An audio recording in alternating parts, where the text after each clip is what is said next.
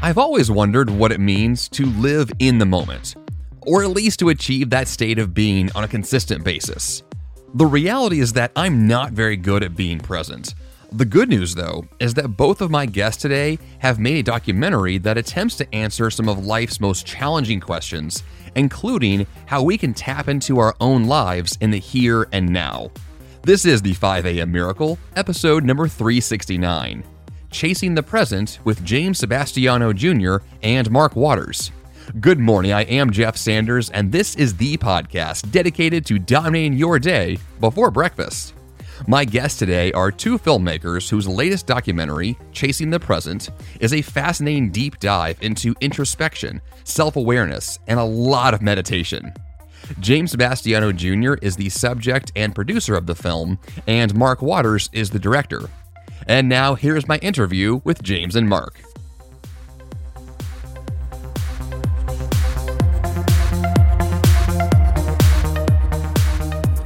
So let's just begin today with the story behind the film, Chasing the Present, which is an excellent movie. I watched it recently, and there's a lot to dig into with this movie. So I want to just start with the story itself of what was the impetus for wanting to make this film.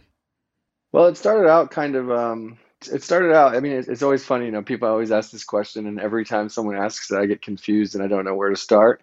It's like, do I start when I was 3? Do I start when I was 5? Do I start, where do I start in my life? But I guess a good place to start is just right before the film started. And, personally, I was struggling a lot in my life, and I woke up one day with some free time. I finished a project that I was working on, and I just woke up with this kind of burning sensation in myself that I needed to make a film with Mark. And so I messaged him. I said, hey, Mark, I don't know what this is, but I have this really strong feeling that we need to make a film together. And Mark said, okay, what about? And I was like, I don't know that part yet. I just know we need to do it. And he said, okay, cool. I'm in. And he came to Bali, where I was living at the time. And we started brainstorming on, ideas for what the film could potentially be about. And we started kind of looking around and making a short list of people that maybe we could have as the main character in the film, because at that time it wasn't the idea that I would even be in the film. I was just going to work with Mark to make it and put it together.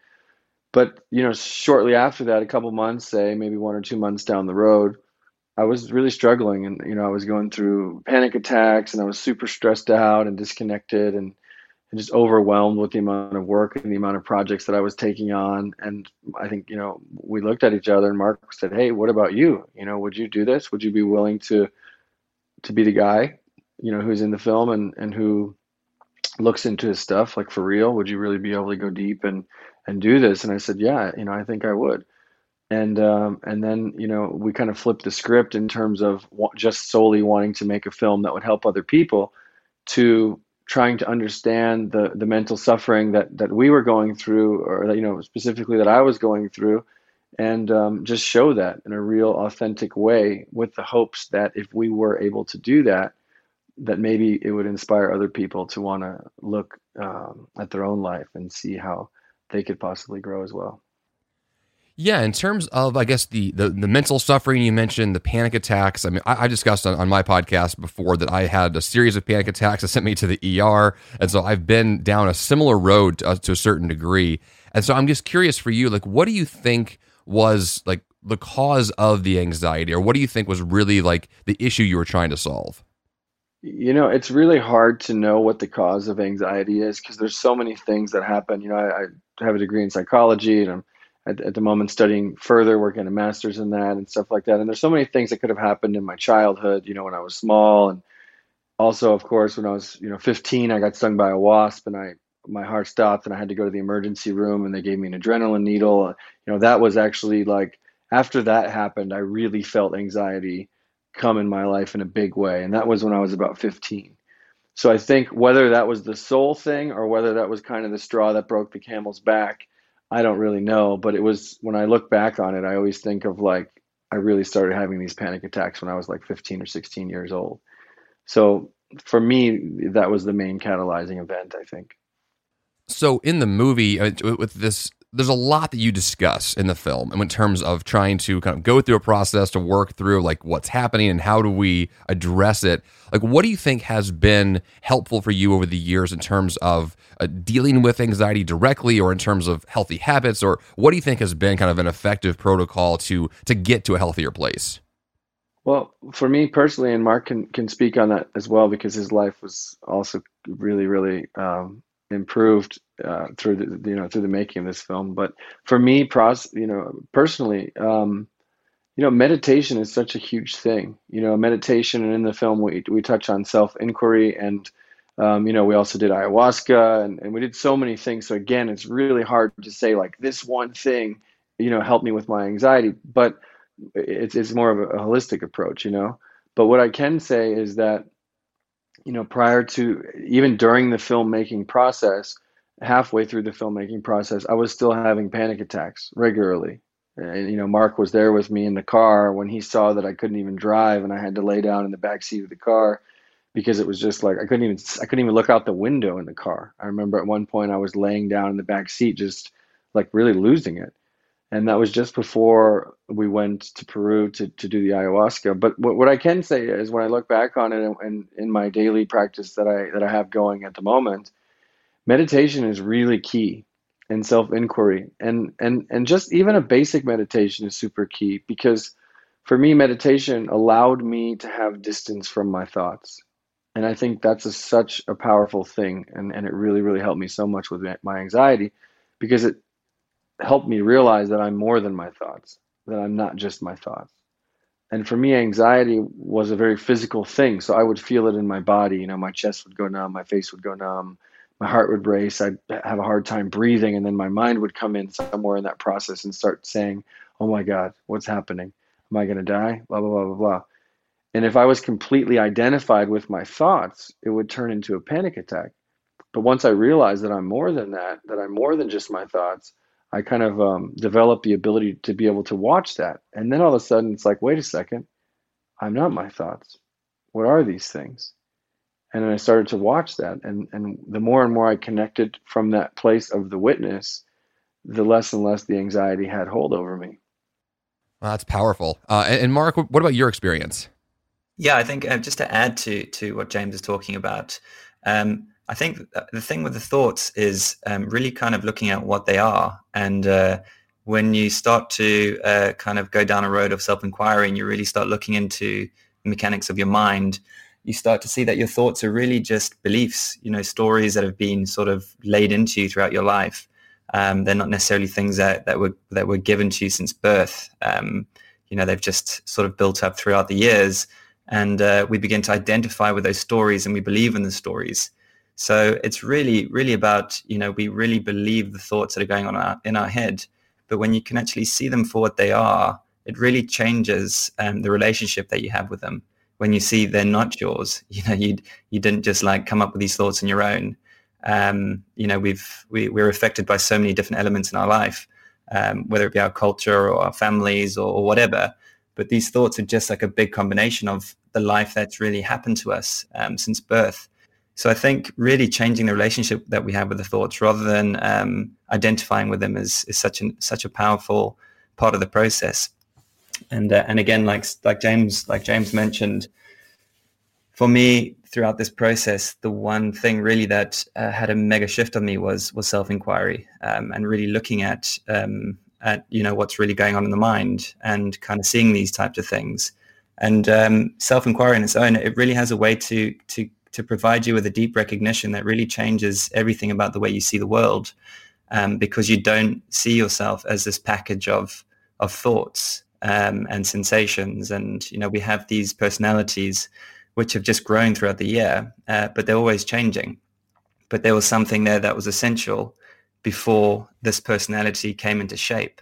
So I think when we can break the limitations that we have of these, these personalities that have become so fixed, and we really become more fluid with life, and we kind of tune into the natural flow, as opposed to be so rigidly sort of attached to our likes and our dislikes and our needs for things to be going a certain way. So when you say self-inquiry, both of you mentioned this now, and I'm curious, like, are you talking about specifically just looking into yourself to ask, like, why do I feel these feelings, or how do I get beyond this, or what kind of process are you going through, like, to learn more about yourself? I mean, self-inquiry in its tradition is really about looking for the I, you know, the I that's at the root of all of our thoughts. You know, because, you know, every thought we have, there's an I there, like I am hungry, I am tired, I am this, I'm that. But instead of really putting much focus onto the I, we put the focus onto the actual I am the thought. You know, we the focus is always on the thing. So this really looks directly at what this I is, you know, what it's made of. And you know, it's really an inquiry to see really what that is and what's at the root of that I.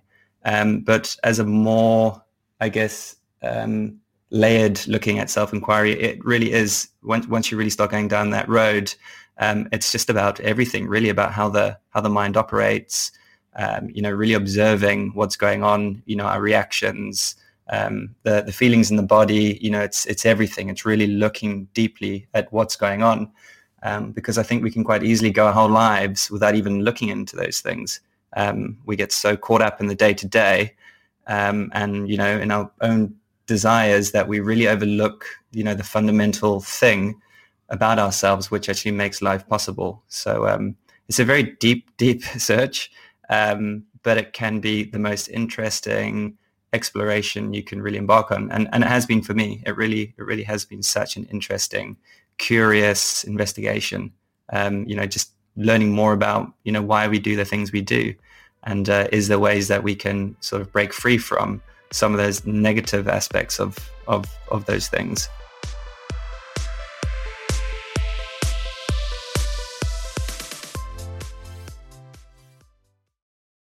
What if in 2024 you got a little bit better every day? When you're learning a new language with my sponsor, Babbel, that's exactly what you're doing. And if Babbel can help you start speaking a new language in just 3 weeks, imagine what you could do in a full year. Don't pay hundreds of dollars for private tutors or waste hours on apps that don't really help you speak the language. Finally achieve your new language goal in 2024 with Babbel, the science-backed language learning app that actually works. Babbel's convenient courses have helped me to learn real-life conversation skills in German, including ordering food and asking for directions without having to rely on language apps while traveling. Babbel has over 16 million subscriptions sold. Plus, all of Babbel's 14 award-winning language courses are backed by their 20-day money-back guarantee. Now, here's a special limited-time deal for my listeners. Right now, get 55% off your Babbel subscription, but only for my listeners at babbel.com/5am. Get 55% off at babbel.com/5am, spelled BABBEL.com/5am. Rules and restrictions may apply.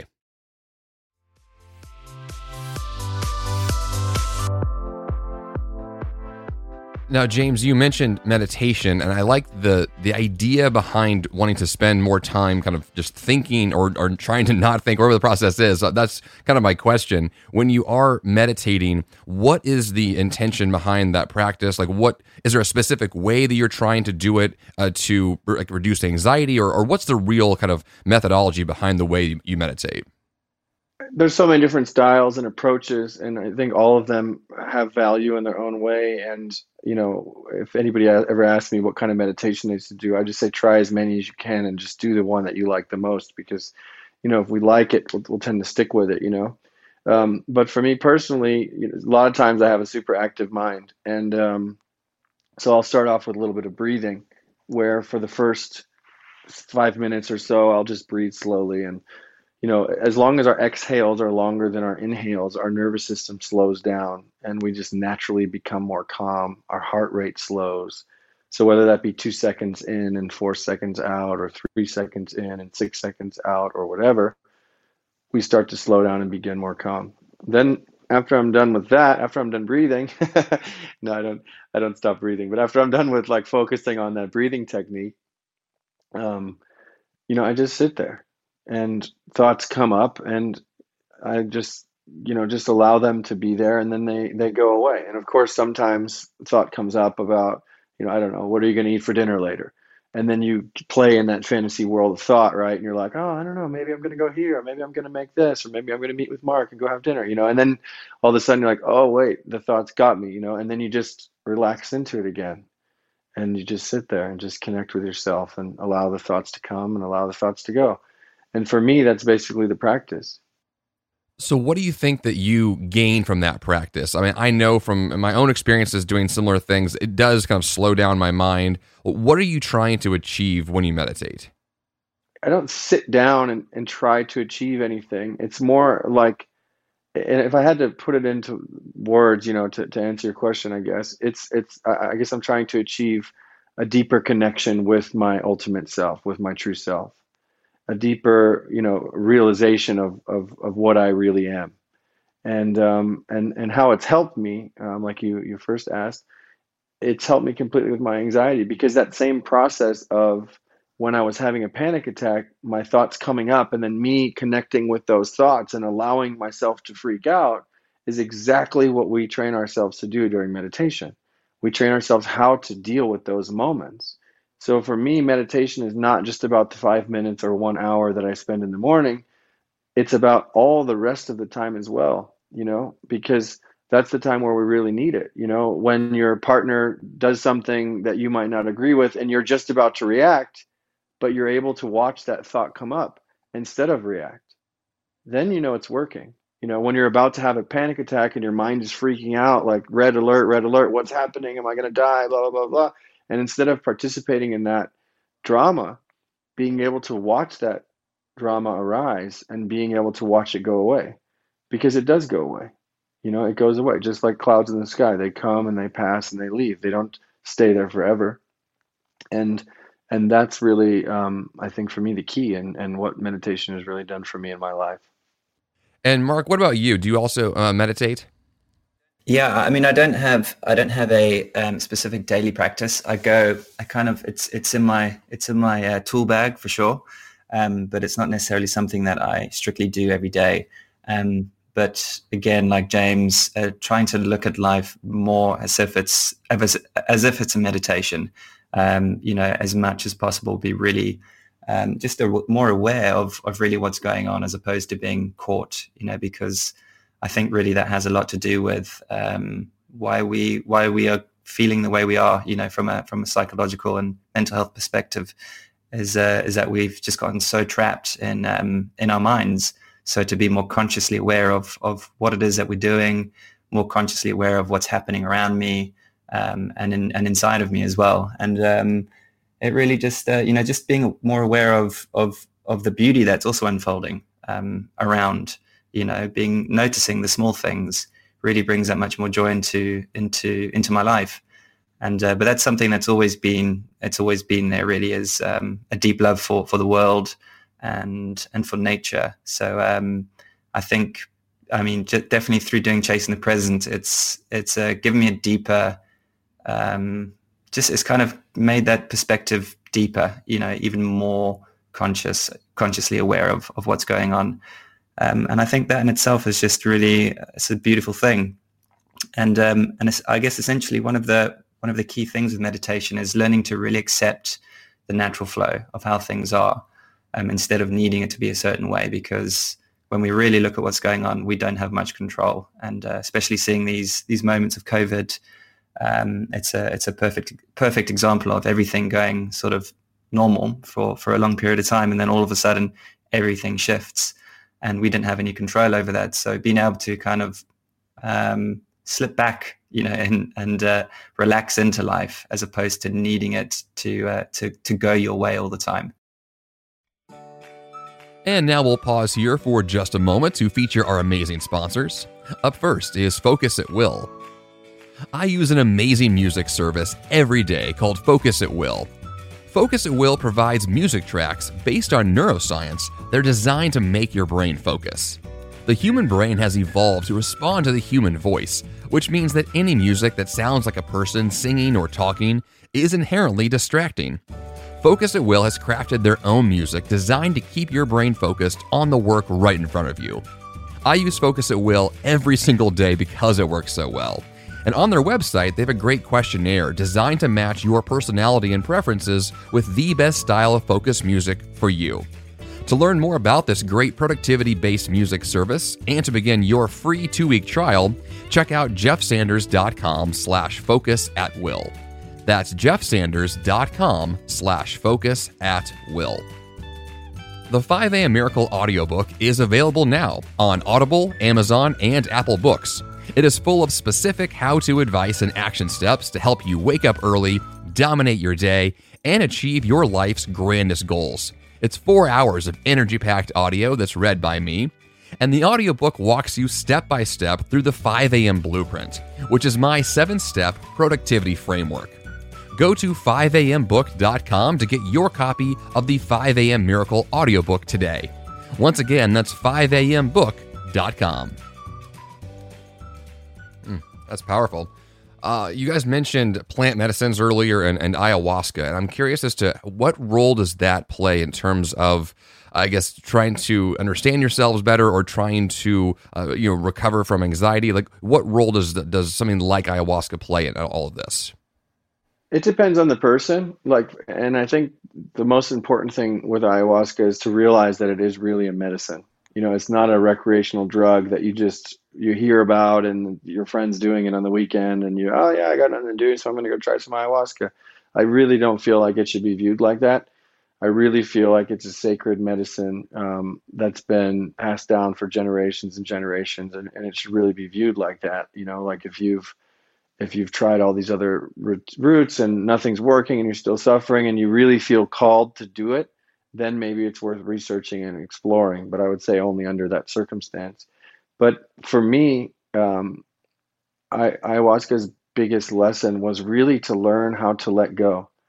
And as Mark said, to accept things as they are, which is really similar to meditation. It's just like a full power, it's like meditation on steroids, you know what I mean? Where you're just like fully in this thing for hours and hours, and it's bringing up really, really, really, for me anyway, very difficult moments where I had the opportunity to choose, do I fight this, what's happening right now, or do I just relax into it?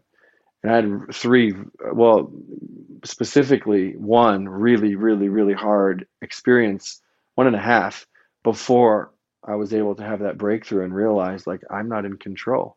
I can't control this thing. I really need to surrender and let go to it completely. And when I was able to do that, the whole experience changed and just became the most beautiful experience I've ever had. But it was because I was able to let go and surrender. So after that, I took that into my life, and it took me a year or two before I fully integrated that experience completely. And still sometimes I have these insights that come up and I'm like, oh, that was also something from the ayahuasca experience, But I think for me, the biggest lesson was really learning how to let go. Learning how to just be fully accepting of what's happening in the moment. So are there other plant medicines that also have a similar effect, or is this just this one that has that kind of powerful, end result? No, I think lots of plant medicines have this effect. I was reading a paper yesterday, like a scientific journal about psilocybin and, MDMA and all kinds of other drug-assisted therapy, LSD. Johns Hopkins just last year got the biggest grant ever for psychedelic research and healing depression, anxiety, and PTSD. So I think there's huge huge amounts of research being done at the moment to see if these things can actually be helpful. And one of the studies that I read was talking about people with PTSD who are taking medicine on a daily basis. After one dose of LSD done in a specific setting, with a doctor, blah blah blah, done all correctly, was able to take people off their medicine, like 80% of the people, for up to 6 months. And some of them didn't even need to do LSD again. So just one time, and I'm not recommending right now people go out and try plant medicines and stuff. I want to be clear, this was a really scientific study and it was done with doctors in a correct setting and all this kind of stuff. And all that stuff is very important. But I do think that, that plant medicines can be a very powerful teacher. And it's also tricky because I know so many people who go down that road and then they end up taking plant medicines every weekend or once a month. And And I don't feel like I needed it like in that way. I feel like I don't have a calling that I need to go back and do it again right now. You know, maybe someday I will, but I think in general, you know, we have everything we need within ourselves, and we actually don't even need to do that stuff. But at the same time, it can be very helpful. I think as well, like ayahuasca, you know, it's such a non-conceptual thing, but trying to talk about it from a conceptual point of view, it's still very much in line with pretty much all of the traditions. So they're all kind of doing the same thing, which is really getting you to recognize your ego and transcend it. And ayahuasca has the power to really sort of do that in a very abstract way, where you sometimes can't really even explain really what your experience was like, but it has some sort of mega effect on your life, whether it's overnight or over a few years. But it's really, I think, one of the main things that really gets spoken about with ayahuasca is, you know, the deeper experiences, having this deep realization that we are one thing, you know. And it's like we've all, I mean, me in particular, I always like that idea, you know, of like, oh, we're all one, we're all connected. It sounded like a nice story, and something that I felt. But I think through ayahuasca, really, it was like after that, it was like there's no questioning it. It's like for sure, like we're definitely one thing. And how that affects us moving forward is it really makes you look at everyone as yourself, you know. So why would you want to hurt anyone else, or why would you want to, you know, compete in a negative way with somebody else? Or, you know, when we can see ourselves in everyone and knowing that fundamentally we're the same, it really gives you a whole lot more compassion, empathy, and love. And it really, I mean, just that alone really has such a massive effect on the way we view the world and other people.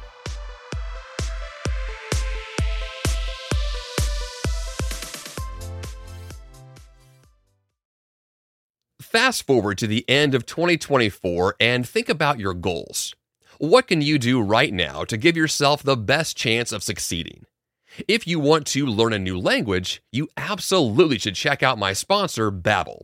Finally achieve your new language goal in 2024 with Babbel, the science-backed language learning app that actually works. Babbel has over 16 million subscriptions sold, and studies from Yale, Michigan State University, and others continue to prove Babbel is better. One study found that using Babbel for 15 hours is equivalent to a full semester at college. Babbel's convenient courses have helped me to learn real-life conversation skills in German, including ordering food and asking for directions, without having to rely on language apps while traveling. Now, here's a special limited-time deal for my listeners.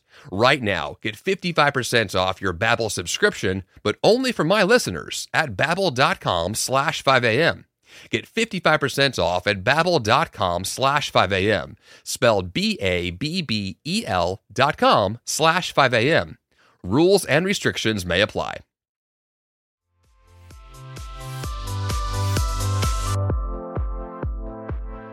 So in terms of the film's, I guess, main objective with the obviousness of the title, Chasing the Present, what do you think it means to live in the present or to be present? Is that the goal that you're shooting for, or is that something that only happens on occasion? Like, what does it mean to, I guess, to live like that, where the present moment really is meaningful?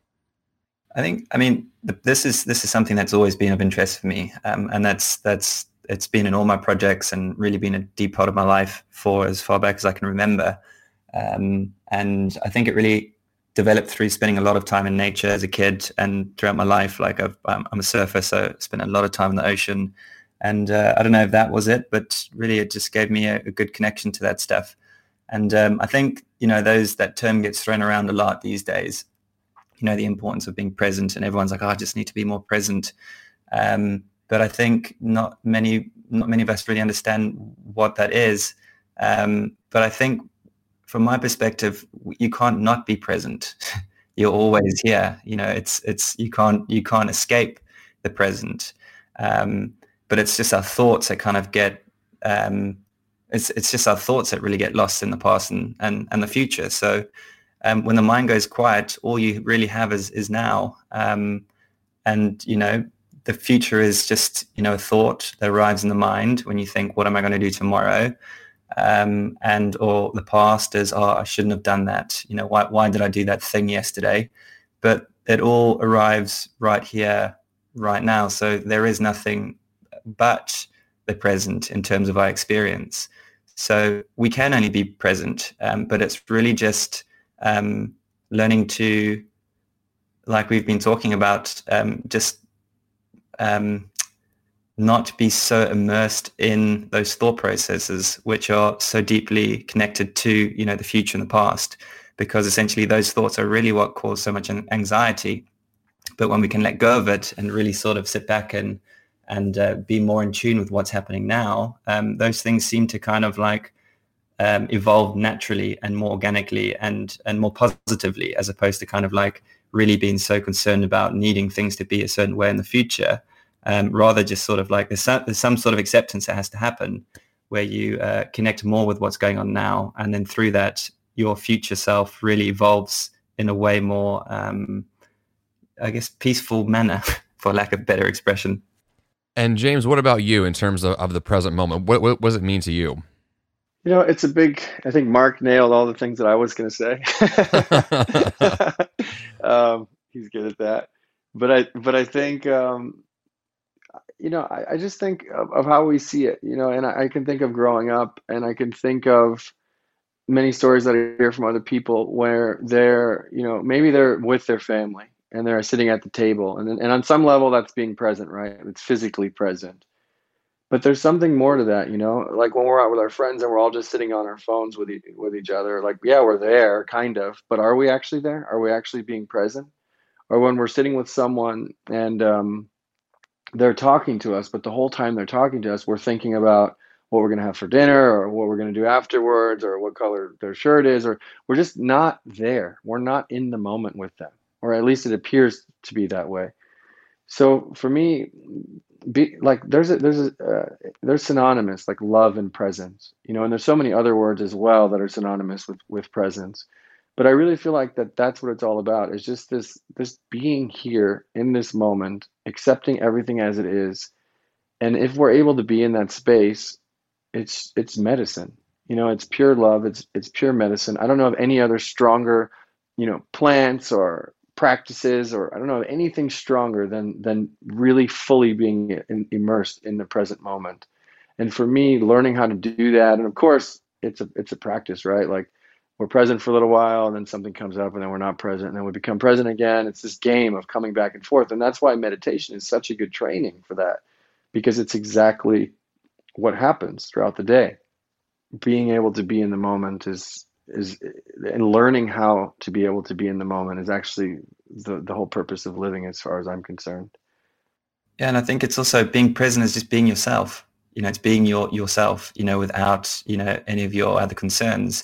And I think, you know, to kind of just put that into a nutshell, it's, we've all felt it in many different ways. And some people feel in nature. If you go out into the woods or if you go to the ocean, you have those moments of just like, where you just feel totally content. You know, there's nothing else that you need. You feel totally aware of what's going on, totally grateful. There's something that's happening. And I think we can all say in our lives, we've experienced that, but it's actually having that in your day-to-day as well. So having that feeling, that experience in whatever you do. So whether it be working or sitting with your partner, having a meal, hanging out with your friends, it's that feeling of gratitude, that feeling of just being here, being present, or just being, really, just the beingness of life.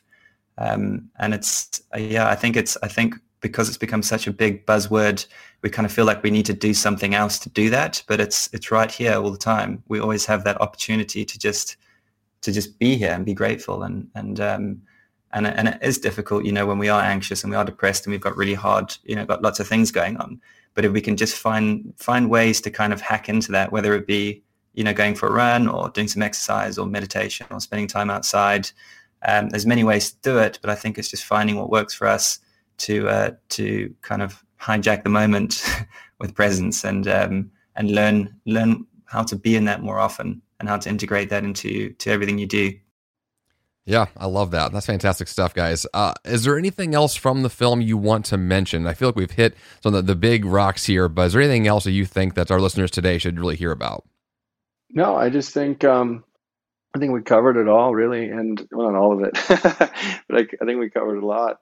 And yeah, I just would love people to have the opportunity to see the film, and if they know anybody else that's struggling with any kind of mental health issues, if they feel inspired to do so, that they share it with others as well, and to really speak about things. You know, one thing I learned from making this film is that by opening up and by being raw and by being authentic with my emotions, it really kind of, I don't want to say it in that way, but in a sense, it opened the door for others to be able to do the same thing. You know, every time we show the film, we have a group of people waiting to talk to us afterwards, and then they just openly share about their stuff, about their anxiety, about their depression, about their suicidal thoughts, whatever it may be, because I feel like a lot of us don't feel like it's okay to talk about that. And maybe even more so for men. I'm really getting reached out to by a lot of men at the moment because, you know, in the generation I grew up in, when I was small, it wasn't necessarily cool or okay for men to cry or to be able to feel their emotions or to be able to express what was going on. So I feel like we had a hard time doing that. And, you know, if I was going to share anything, I would just say it's okay to share. It's important to share. It's 100% necessary to talk about what's going on inside of us. And it's 100% safe to do so as well, if you do it with someone that you feel safe with, or if you do it with a therapist or a family member that you know can actually sit there and be there for you while you're sharing. So yeah, I just think that's a really important thing that I've realized throughout the sharing of this film. Yeah, and I think as well, it's I know how difficult, you know, how difficult things can get for all of us. And especially now we're going through a pretty wild time, you know, with, I guess there in America as well today with the elections and, you know, what's the next 4 years going to be like, and COVID and everything else is like, it seems like we're in a point at the moment where mental health is really sort of hitting the bottom, you know, where a lot of people are really starting to feel it.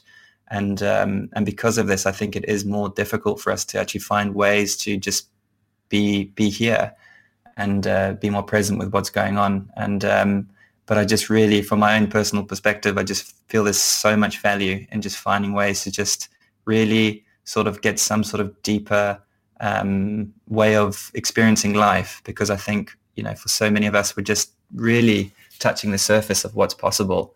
And there's just so much beauty, you know, to be experienced in this world, and it's so easy to look past it. So yeah, I just think it's just such a shame to kind of miss out on the wonders of life. And yeah, that's just, you know, talking from my own experience. And I'm not somebody that would like to pass on advice or feel like I know anything else than anyone else. All I can do is talk from my own perspective. And from that perspective, really does look at the world as a very beautiful place to be in, and it just really, really changes everything. Yeah, that's powerful stuff. I love it. So, where can our listeners watch the film? How can they get access to it? Obviously, I want them to experience it as much as they can. So, yeah, where should they go? They can go to iTunes or Vimeo or Google Play, Vudu. There's a whole bunch of different platforms that it's on. You can also check our website, which is chasingthepresent.com. Or you can check us out on Instagram. It's Chasing the Present Film. Okay, perfect. I have all those links for our listeners this week in the show notes page. But Mark and James, has been excellent. I've really enjoyed this conversation. I think this topic and all the ones you brought up today are very, very important topics. And so I'm really honored to talk to you guys today. I think it's a great film. I want everyone to watch it. I think it's wonderful. So yeah, thanks again for being on the show today.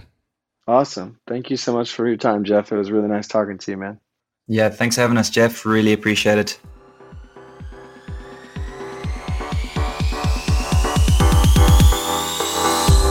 And for that action step this week, of course, see the film, Chasing the Present.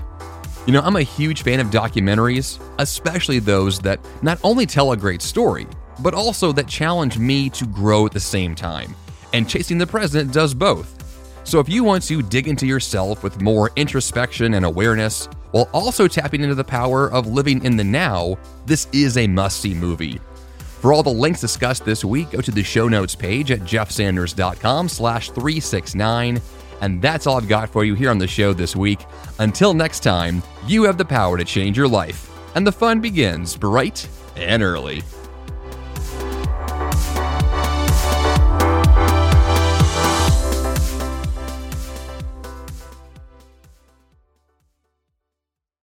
Hey, it's Jeff Sanders, and I'm here to tell you about Greg McKeown and his amazing show, The Greg McKeown Podcast, part of the Yap Media Network. Want to achieve more by doing less, all while avoiding burnout? You can design a life that really matters with Greg McKeown, author of New York Times bestsellers Effortless and Essentialism. His mission is to help you advocate and negotiate your way to remarkable results. Every Tuesday, Greg discusses one key topic he finds interesting and valuable through the lens of the essentialist. Every Thursday, he invites thought leaders, entrepreneurs, celebrities, and people like you for inspired weekly conversations focused on learning how to do what matters first and do less but better. His content will stir your thoughts and spark inspiration and action. And his British accents, well, that's just the cherry on top. Subscribe to the Greg McKeown Podcast today on Apple Podcasts, Spotify, or your favorite podcast platform.